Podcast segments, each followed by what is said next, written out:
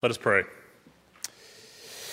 God, we thank you for this day, and we are so privileged to be in your house and to hear the testimonies of your work and to sing praises to you through song. And God, we just thank you so much for Jesus, and we thank you for these stories today of the work of Christ. We thank you today for the ability to exalt the name of Christ. And God, we just thank you for the joy and the rest and the peace and the comfort and the rescue and the presence that name means for each one of us who know you today. We pray these things in Jesus' name. Amen. Well, again, I'll say thank you to the men who've shared today and to those who have contributed to our worship this day, whether giving voice to worship or to testimony. We praise Christ for this. And my desire in this message is to complement really much of what you've heard today from these ones that have shared, and to draw attention to what it means to follow Jesus, specifically this day, focusing on this Men's Day, what it means to follow Christ as a man. And with that, I'll draw our thoughts to 1 Corinthians 16, verses 13 through 14, if you'd like to turn there in your Bible. And I want to build off a call for each man here today to consider. You know, manhood is not ultimately fatherhood. Manhood is not ultimately husbandhood. These things can be a part of what it means to be a man. But whether you're a boy today or you're 99 today, if you were created by God to be physically male when you were born, then you are a man, physically and internally and in all the other ways. There may be different ways we act or think or speak as men, and that's a gift from God, the variety of what it looks like to be a man in the church house today. But we are all men who were born physically male, and God has a specific, specific way He's calling you to live, and a specific way that He's calling you to live out an example. So as you consider that today, you think about manhood. Ladies, this message is for you as well. You're not left out here today. As you see men around you in the church, maybe men in your own home, boys who are growing up into men, as you consider the principles of God's Word today that we're calling our men up to, be an encouragement in that and be a prayer in that. Call the men around you in the church house and your own house to follow the example of Christ, gently and lovingly encouraging them towards the cause of the gospel.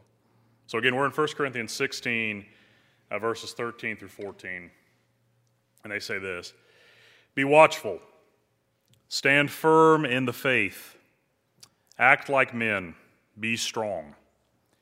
Let all that you do be done in love." In this section of this letter to the church at Corinth, Paul is writing to the leaders of the church, but he's really writing to all the men in the church, calling them to a standard. You know, ultimately, it is when men follow Christ that women, wives, children, and the church know how to follow Christ as well. God has set up a system that looks like that. And so when a man, whoever he may be, whether he be a husband, a father, or just a person single and on his own, when men live and emulate the example of Jesus, they set an example for everyone else who sees them, observes them, and is with them in their own household or otherwise. And so in this passage, God's Word provides really five principles of biblical masculinity. And so all males today, I want you to evaluate your life with these principles in mind. Some you'll find you're excelling at, others you need to work in. Let today be a day of rejoicing in the ways God has matured you, as we've heard already in these testimonies. Certainly there's more who can share in their life. And let this be a calling in the new ways He's leading you to grow. Now, when I say 5 points for our regular attenders of Starnes Cove, I don't mean twice the sermon length, so don't get concerned. And I shared during our deacons meeting this week that I would be sharing a briefer message, and there was actual vocal laughter that occurred in the room. So I don't know what that means, but. So the first point this morning is to be watchful. As men, we have to be aware of what is going on around us. Jesus said, if the blind guide the blind, both will fall into a pit. That's from Matthew 15:14. And as God has set up this system to have men set an example, as we lead, we must lead people in the ways of Jesus. Many men in our society, dare I say, many Christian people in our country, maybe our community, are asleep or just focused upon certain things in their life, like are the bills paid and is the grass cut? We need to be attentive in all ways, not just in these practical matters of everyday life. We need to know the condition of our life, our own life, spiritually. We need to know the condition, men, of our own life physically, and we need to take responsibility for the condition of our family, physically, emotionally, spiritually, financially, recreationally, all the ways that one could take responsibility for another. We need to know what is going on in our wife's life, and our children's lives, our parents' lives, our siblings' lives, our close friends' lives. There are many passages in Scripture that tell us to be watchful, and we do that by taking the same level of interest in our families and our close associations God has put in our life as we do our hobbies. So know your child and your friends and your family's life as well as you know the football team's roster, maybe better than that, or your car's internal workings, maybe better than that. Know their hopes. Know their passions. Know their fears, because you asked and didn't just assume that you knew them already. Don't just know their biography. Don't just know your family, your spouse, your children, your friends, your church members' biography. I know where they live. I know their name. I know who their mom is. But know their fears. Know their hopes. Know their heart. Because you asked. And then lovingly and gently help them to move towards Christ in all these ways that you can in their life. That is what it means to be watchful. That is the call of men today in the church, and that is what it means to be biblically masculine. The next point is to stand firm. This is the second thing listed in verse 13. So don't ride a spiritual roller coaster tossed around by whatever new belief has arisen, or maybe more than that, whatever new feeling you have. Don't waver or retreat when the truth is challenged. Specifically, Paul says to stand firm in the faith. That doesn't mean you're ready to fight when something out in the world challenges the Bible so much as it means you're ready to correct yourself when you begin to waver in faithfulness because you're challenged or you're pushed by your own desires or by what it is easiest to do in life. Have convictions, men, built upon the Word of God and stand with them. Take the truth of God's Word, desire and chase after learning it. That's where conviction, that's where truth, that's where principles come from. And reshape your life in every area when the Word of God confronts you in a place that you're called to grow and called to mature. And as you do that, the changes you seek to see in your wife, your children, your friends, your church, your culture will occur, but it begins with you. Christian men take a stand first against their own desire to go their own way, and then in the face of a complicated world, never moving from the Word of God. But standing firm also means we must have compassion and love for those we disagree with, as Paul closes in the end of 14. Compassion is not compromise. We should show respect and love to everyone, but there are some basic truths in this life that we must stand on and hold to. That is what it means to stand firm. That is what it means to be biblically masculine.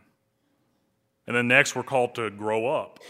This next phrase is act like men. Some translations say be courageous or be brave. Really, in Greek, this phrase here means something like play the part of the man. Play the part of the man.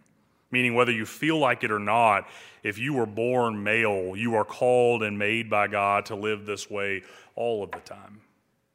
So when you feel like a godly man, act like one. And when you don't feel like a godly man, act like one. Doing what you say you will do, not making excuses and owning your failures and shortcomings. Manhood is about responsibility. Christian manhood ultimately is about biblical responsibility. Men are given a charge to lead, to provide, and to protect. Lead ultimately by example, mind you, not lead by dictating commands, but lead by living a life that looks like what it's supposed to. And then provide for and protect and take responsibility for the home, for the church, for the community. We have limitations. You can't take responsibility for every person you come across. You can't take responsibility for every church in the neighborhood. You can't take responsibility for every lost soul in the world. But where God has placed you, take responsibility. Jesus came to the earth as a man, and as a man, Jesus exemplifies and empowers us to walk in his steps, to live as he lived, to act like him, ultimately to act like a man. He made sure the disciples had their needs met. He made a whip and drove out the con artists and swindlers. He cried when his friend died. He stood up for a woman caught in adultery and defended her against judgment that looked like condemnation. He called the Pharisees snakes. He was redemptive when Nicodemus came to him, seeking to draw close to him. In the book of Revelation, Jesus is riding a white stallion with a sword and a robe dipped in blood. His name is called the Word of God, and all the armies in heaven follow him. And he will strike the nations, and he himself will rule them, the Bible says, with a rod of iron. And this is the same Jesus who in all that power and glory was so compassionate and so patient and so gentle that he allowed himself to be spat upon, whipped, and nailed to a cross so that his accusers could be rescued. Jesus shows by his example it is the horse riding into battle, and it's the hug, the sword, and the sympathy. That is biblical masculinity. That is what it looks like to grow up. Then we are called to be strong. Strong in faith, certainly. Some think that being a man means bench pressing 300 pounds or dunking a basketball or fighting a bear with your bare hands. Has anybody done that, by the way? Repent. You haven't, okay. 1 Corinthians 10:12 says, "Therefore let him who thinks he stands take heed lest he fall." Godly men admit their own weakness and are strong, but in the Spirit of God. Jesus does not just give us his strength. He is our strength. We all have weakness. Being strong isn't outward physical strength, although that can be helpful, certainly, in life. Being strong isn't the sheer force of your loud voice and aggressive attitude, although sometimes, but rarely, that has its place. Being strong is you internally knowing you are weak, as shown by your ongoing sin. And counting on God to keep you, and counting on God to hold you, and counting on God to strengthen you. A strong man is a weak man who knows he's weak and counts on Christ moment by moment to strengthen him to live the way that God's calling him to live.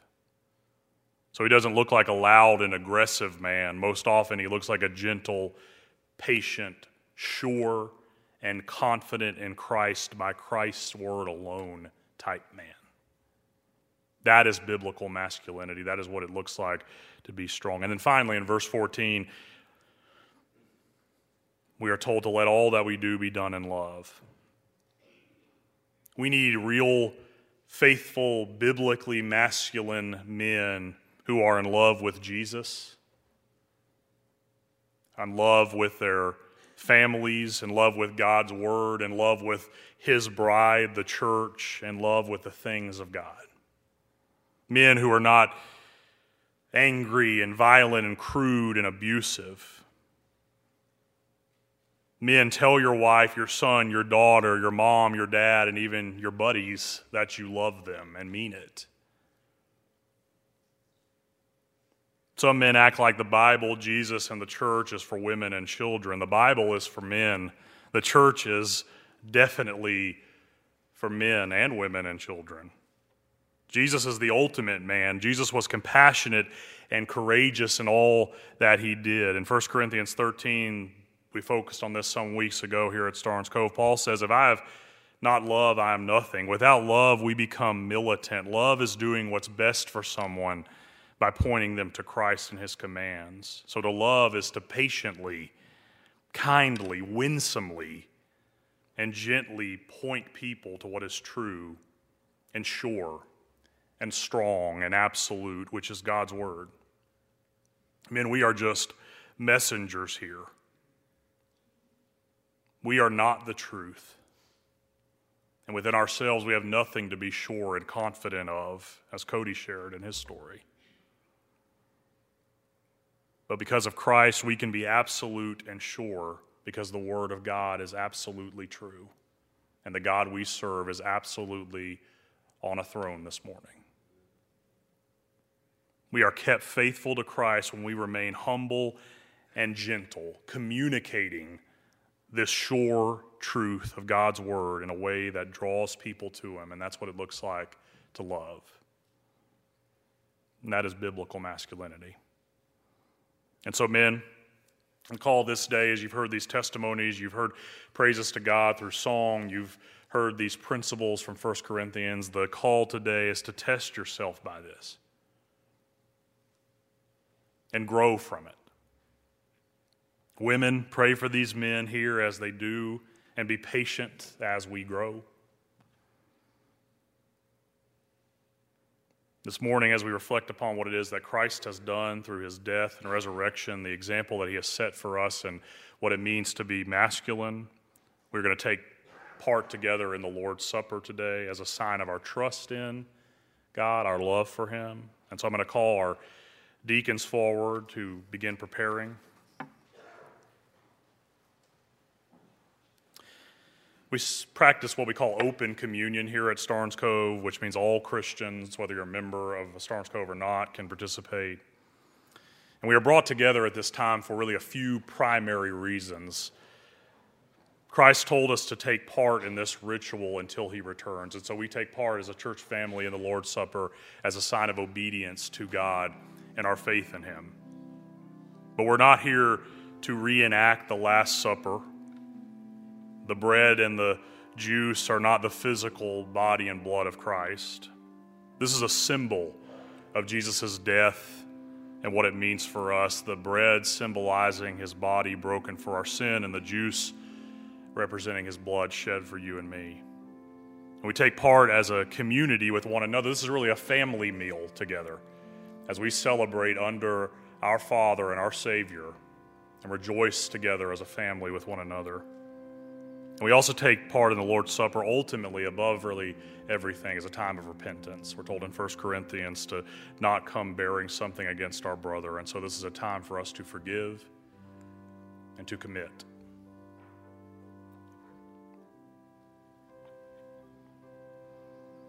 The Bible tells us that like Jesus' body would be broken for us, Jesus broke the bread and he gave it to his disciples. The significance of the broken bread is the symbolism of Christ, the bread of life being broken on the cross for our sin. At the first communion, what we call the Last Supper in the upper room, Jesus describes the breaking of the bread in these terms. This is my body broken for you. Although not a bone of Jesus' body was broken on the cross, his flesh was torn and broken by blows and rods and fists, by whippings and scourgings, by thorns, nails, and spears. His body and soul were divided from each other by death, and by that brokenness, the Word of God tells us you and I are healed. As His people, we participate in His sufferings, being broken by sin as He was broken by the punishment that was due us. He willingly received that, and so we receive redemption.